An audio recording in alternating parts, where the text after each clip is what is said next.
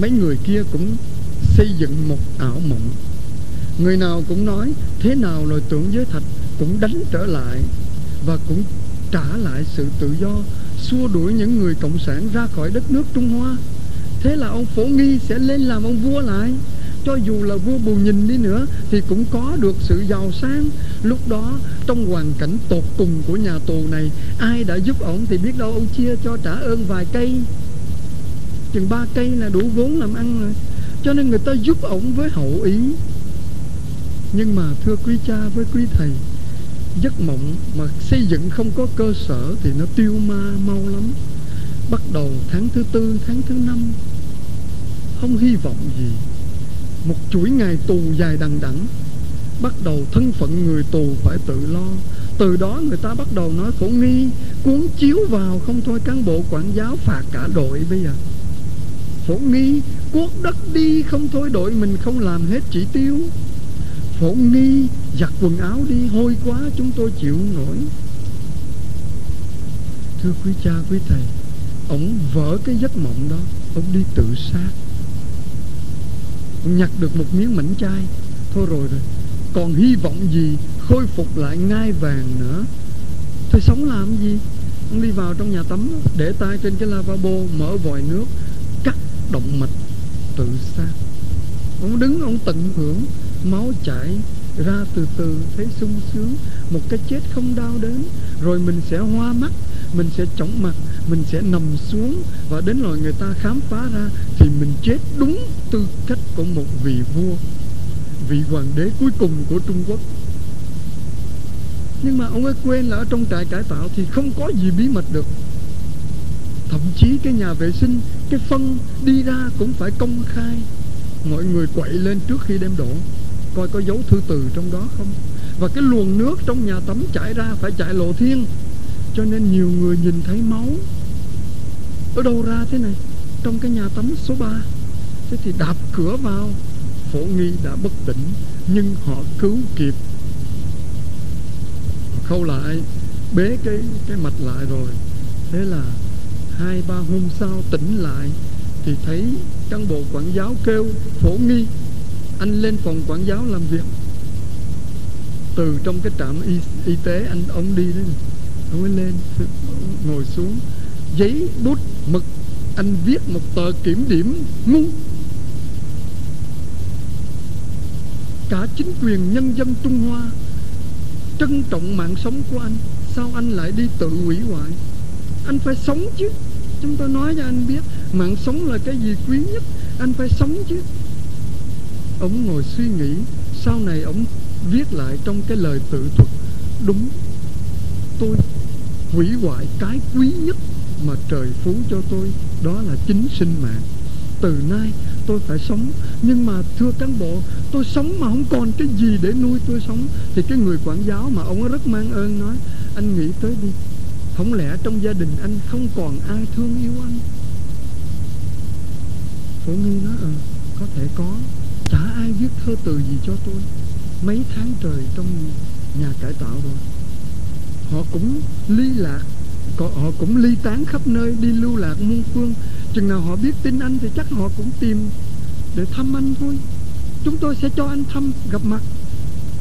Từ đó, ông phổ nghi, ông về, ông suy nghĩ à con cô bác chắc đi nước ngoài hết rồi. Không còn ai thôi thì bây giờ mình tìm xem trong số những người vợ của mình, ai là người mà mình gieo một tình yêu chân chính nhất. Thế là trong ký ức ông tìm được một người vợ, đó lại là người vợ thứ, đệ tam thứ phi, tức là bà vợ lẽ thứ ba. Nếu tính luôn cả bà vợ chính thì bà này thứ tư. Bà này tên là ngọc cầm một cô gái miền quê thôi.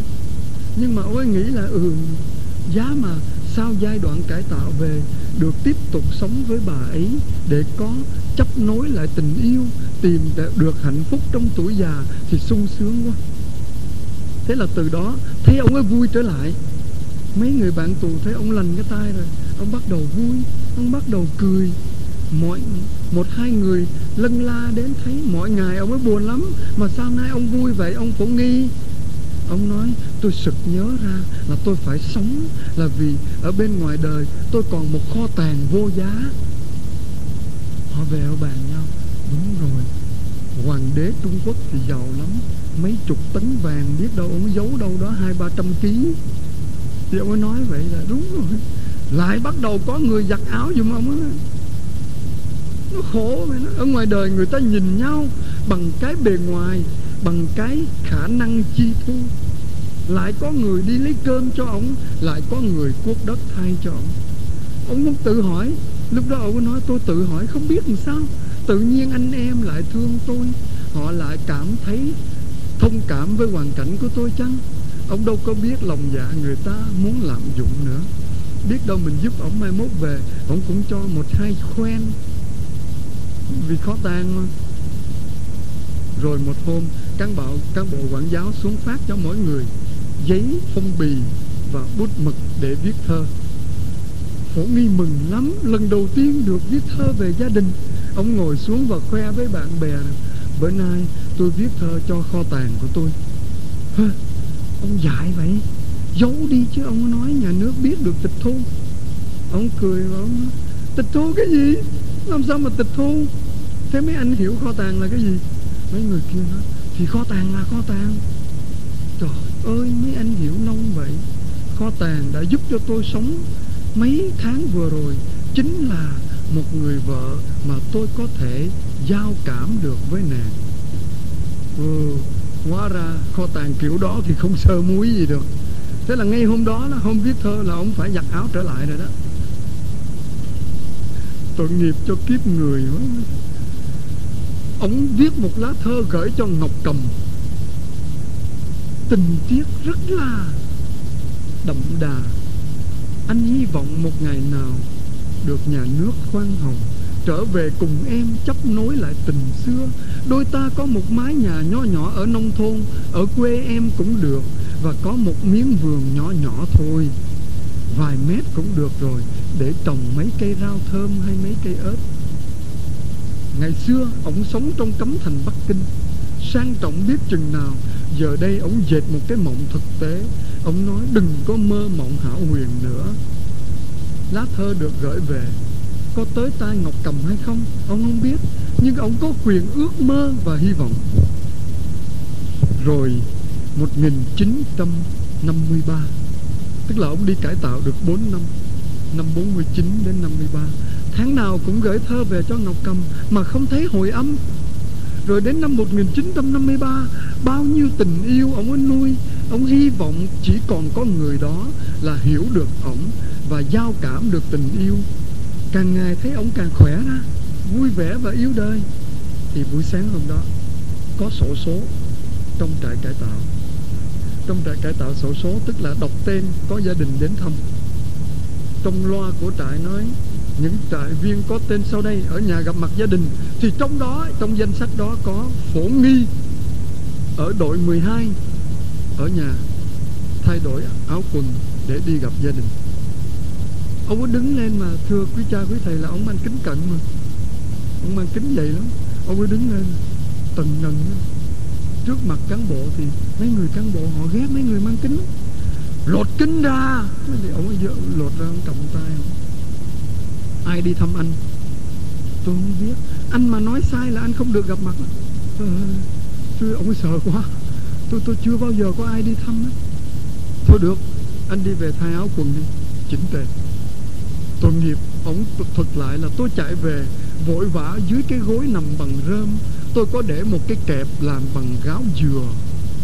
Cái sọ dừa đó ông bắt trước mấy người khác gọt một cái kẹp cho bà ấy. Có xỏ một cái que tre ngang để kẹp tóc. Ngày xưa, ông ấy cho các bà ấy vàng bạc, châu báu, kim cương. Bây giờ còn gì? Thôi thì còn cái tình là cái kẹp bằng cái gáo dừa. Rồi có một sợi dây điện ông nhặt được, ông thắt được một cái vòng đeo tay. Hai cái đó trân trọng ông để lên.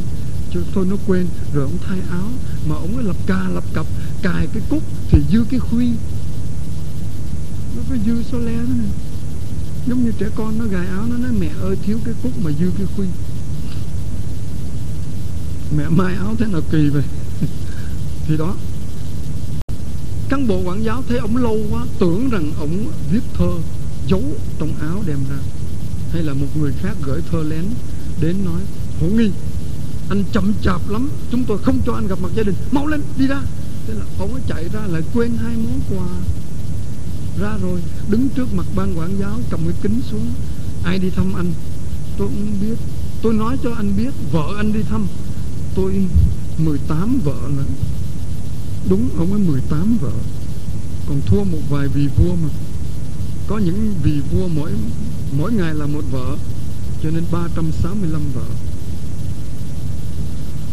thì tôi 18 vợ tôi chẳng biết ai đi thăm. Này, tôi nói cho anh biết, cái người đó là đệ tam thứ phi, bà vợ lẽ thứ ba của anh.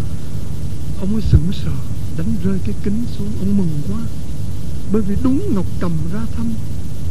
Trời ông ấy đứng, ông ấy rung lên. Mau mau, anh đi gặp mặt gia đình, nói những điều tốt đẹp.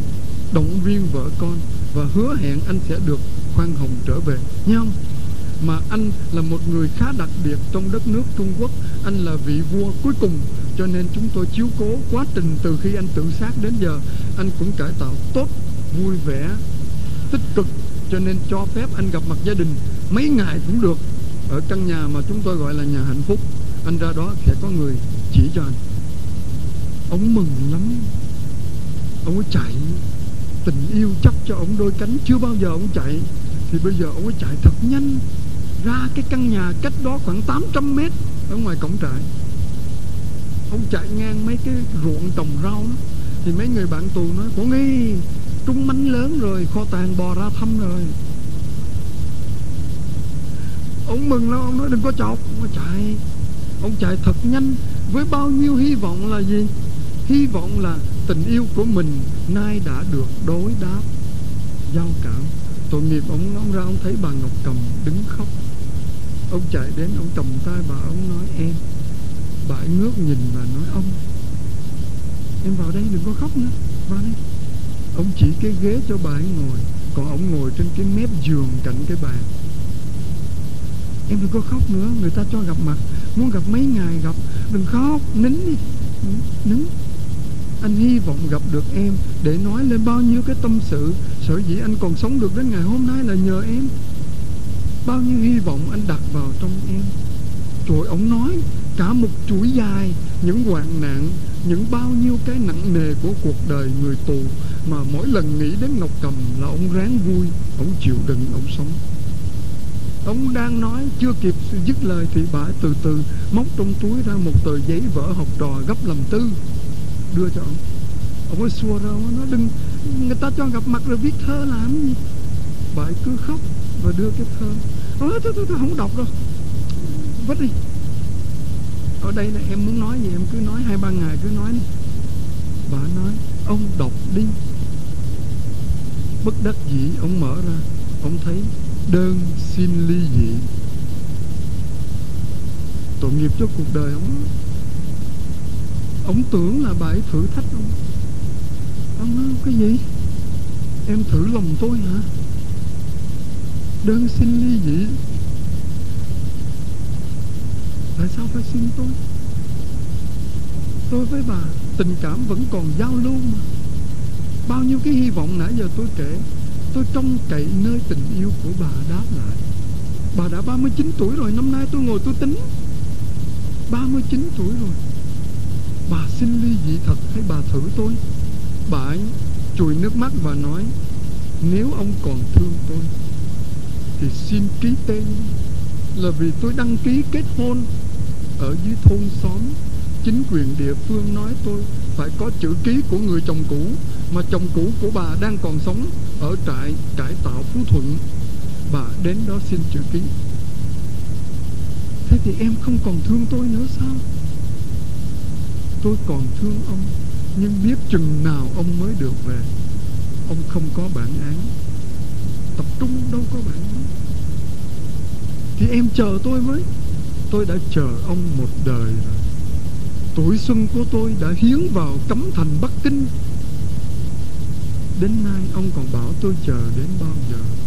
Có một người, một giáo viên ở làng ngỏ lời muốn sống với tôi. Thì tôi xin ông nếu ông còn thương tôi Ông ký cho tôi đi. Tội nghiệp cho ông. Ông ngồi ông tự thuật lại miệng tôi đắng lưỡi tôi khô tôi nuốt không được nữa.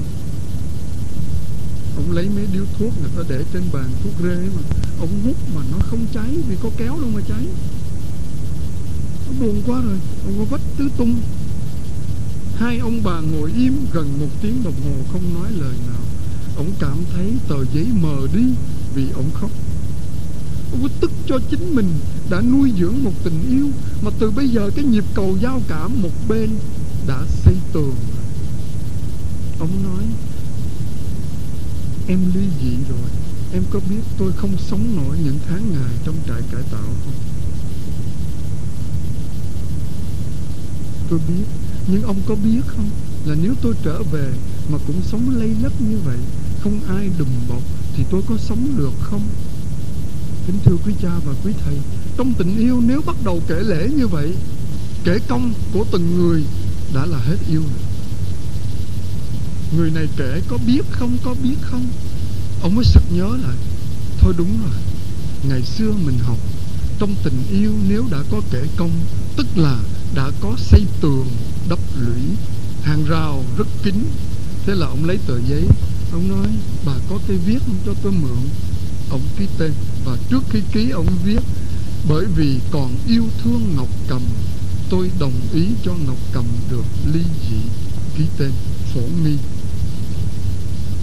đưa cho bà. Bà mừng lắm, bà đứng dậy. Bà nói, cảm ơn ông, tôi về nhé. Một cuộc tình. Ông ngồi đó khá lâu cho nó tỉnh ra. Rồi ông lẩn thẩn đi về trại.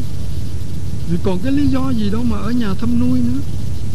Ông đi về thì đi ngang mấy cái chỗ làm rau anh em cải tạo lại chọc. Phổ nghi lâu lâu kho tàng mới ra đã cãi nhau rồi à? Bởi về rồi họ nhìn thấy.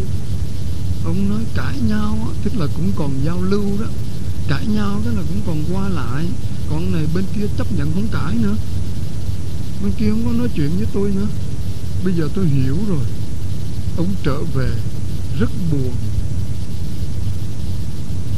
Thưa quý cha quý thầy ông sống đến ngày 4 tháng chạp 1959 ngày đó ông được phóng thích trả tự do, nhà nước, nhất là ông chu ân lai, hỏi ông ông phổ nghi có muốn đi nước ngoài không? Chúng tôi tạo mọi điều kiện để ông đi. Ông nói, không, trung hoa là đất nước của tôi.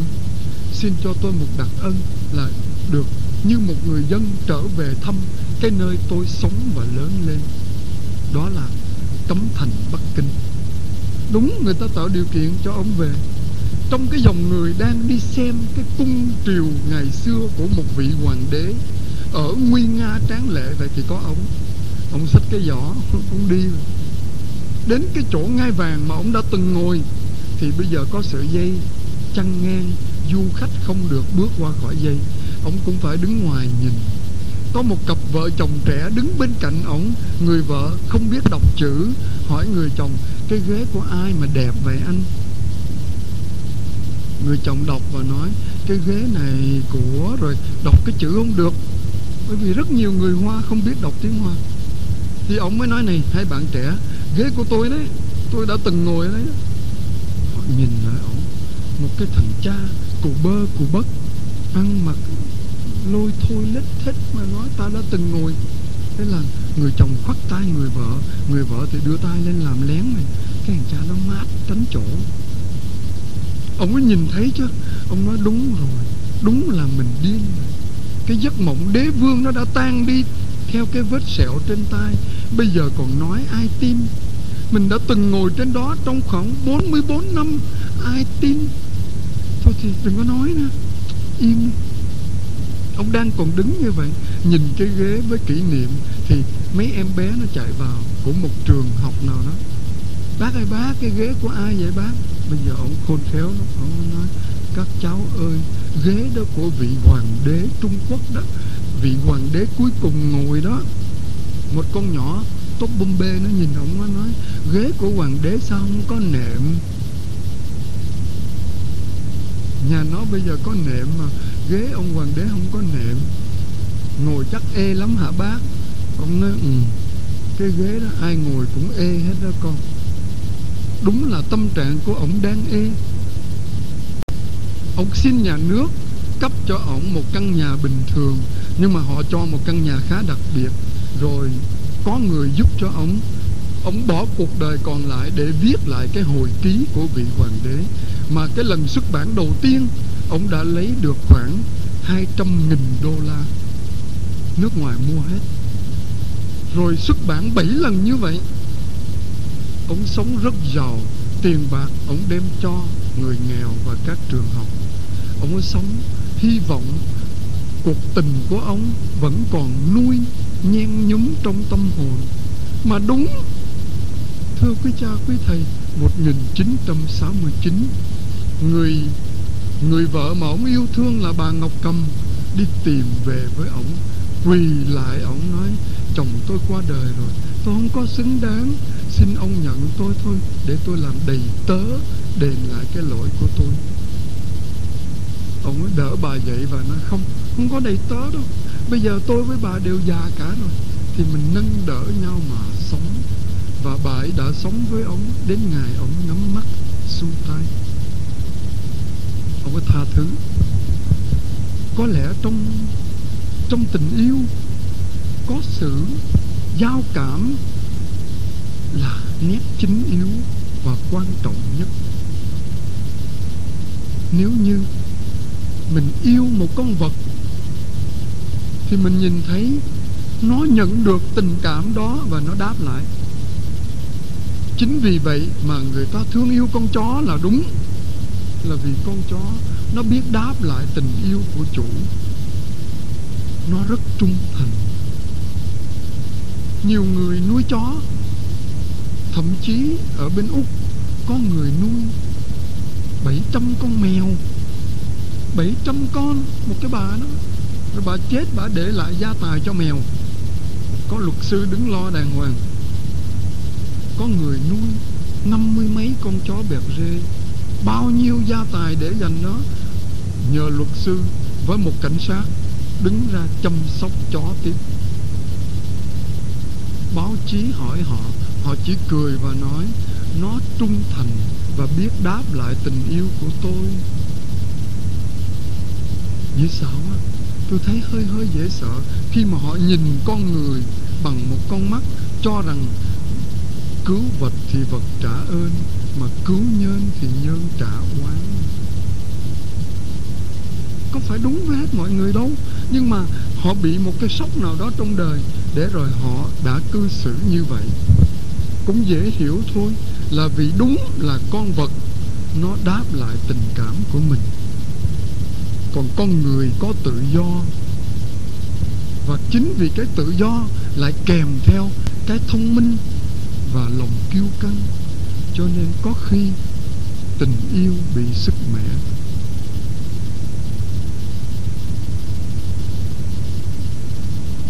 Không biết, cái định nghĩa của thánh doan thiên chúa là tình yêu mình với cái đầu óc phàm trần, mình không thể nào hiểu thấu được hết nhưng ít nhất, những biểu lộ của tình yêu cao cả qua Chúa Giêsu thì mình thấy rất rõ Chúa Giêsu đã dạy cho mình được những bài học cụ thể, y như một con người bình thường.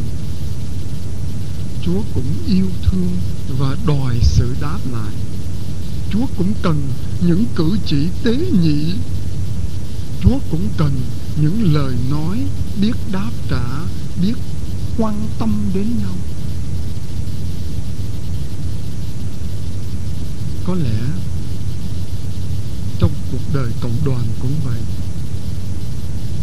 tôi ở trong lớp giáo lý hôn nhân một lần lên trên một cái xứ ở Long Khánh thì được phép cha xứ nói chia sẻ với các ông gia trưởng thì tôi nói, các ông ơi, trong tình yêu, xin các ông hãy tiếp tục nói những lời động viên các bà. Mặc dù biết là các ông, các bác, có người đã 78 79 tuổi rồi. Tức là ông và bà đều đã là ông bà thật sự rồi. Ông nội bà nội hết rồi. Nhưng mà xin đừng quên những lời nhỏ nhặt đó. Khen bà ấy một câu, cảm ơn bà ấy một tiếng động viên bà ấy một lời. Có một cử chỉ một nụ cười. Tôi nói xong rồi tôi nói vậy thì hôm nay xin thực tế đi. Tôi xin các bác các ông đó, về nhà gặp vợ là ráng lựa lời mà khen vợ một câu. Bởi vì lâu nay chẳng thấy khen thì mới một ông ông chánh trương nhà thờ ông đưa tay lên ông nói đúng chúng tôi sơ sót. Ngay chính tôi hôm nay tôi sẽ về quyết tâm khen vợ tôi một câu. Ông 76 tuổi. Thế là về rồi thì mình cũng yên tâm. Trưa đó ăn cơm với cha xứ rồi. Mấy thầy ở đó vui vẻ. Chiều một giờ rưỡi, Lớp học tiếp tục. Thì ông ấy đến sớm lắm. Ông ngồi ngoài hông nhà thờ.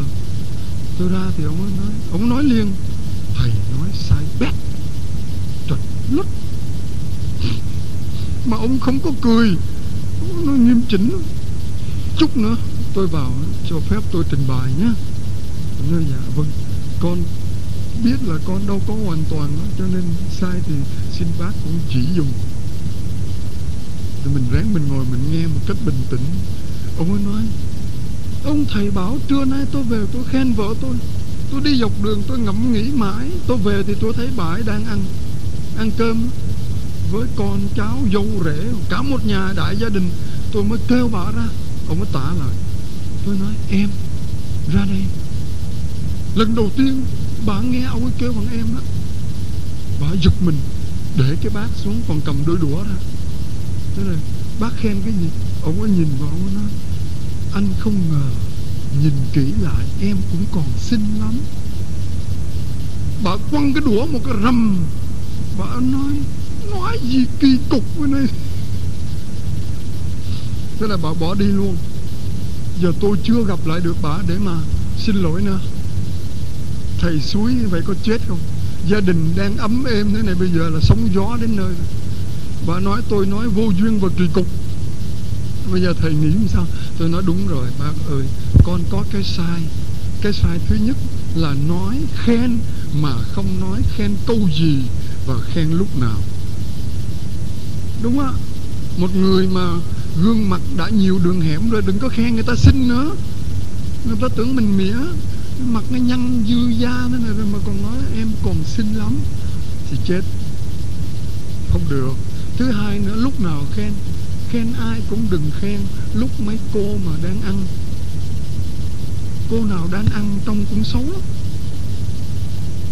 Rồi phải nhai rồi mũi thì hỉnh lên, rồi ăn ớt thì nước mắt lại chảy, rồi mắt thì láo liên sợ hết phần. Cho nên mấy cô, mấy bà đang ăn thì đừng có khen họ đẹp. Nhất là những cử chỉ mà họ làm duyên đó mà rồi, họ họ đánh son rồi, họ họ gấp cọng mì họ và họ sợ nó dính son, họ ăn vui. Họ làm nó, trông nó xấu lắm nhưng nó đẹp lắm. Tôi hay quan sát và tôi chọc ghê lắm tôi chọc nó thì để đánh son làm gì? Đi chùi đi rồi ăn cho nó thoải mái. Sợ hư son rồi chùi nữa. Chùi, sợ nó lem ra đây một vệt đỏ.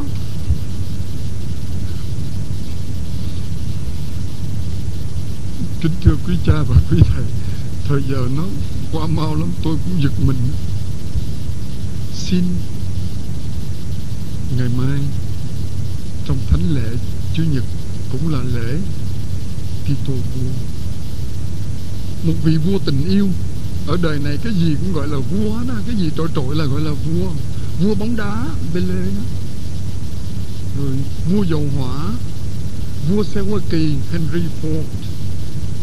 Vua sắt thép. Vua, cái gì mà trội trội là vua? Thì chắc Chúa Giêsu cũng trội trội cái gì? Nhưng mà ngài không trội về quyền lực mà ngài là vì vua tình yêu.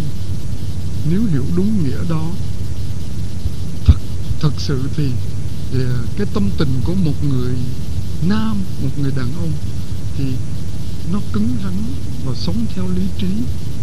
Cho nên lắm lúc mình không có những tình cảm mặc dù tình cảm trong đời sống đức tin thì không có không có phải là chính yếu đâu.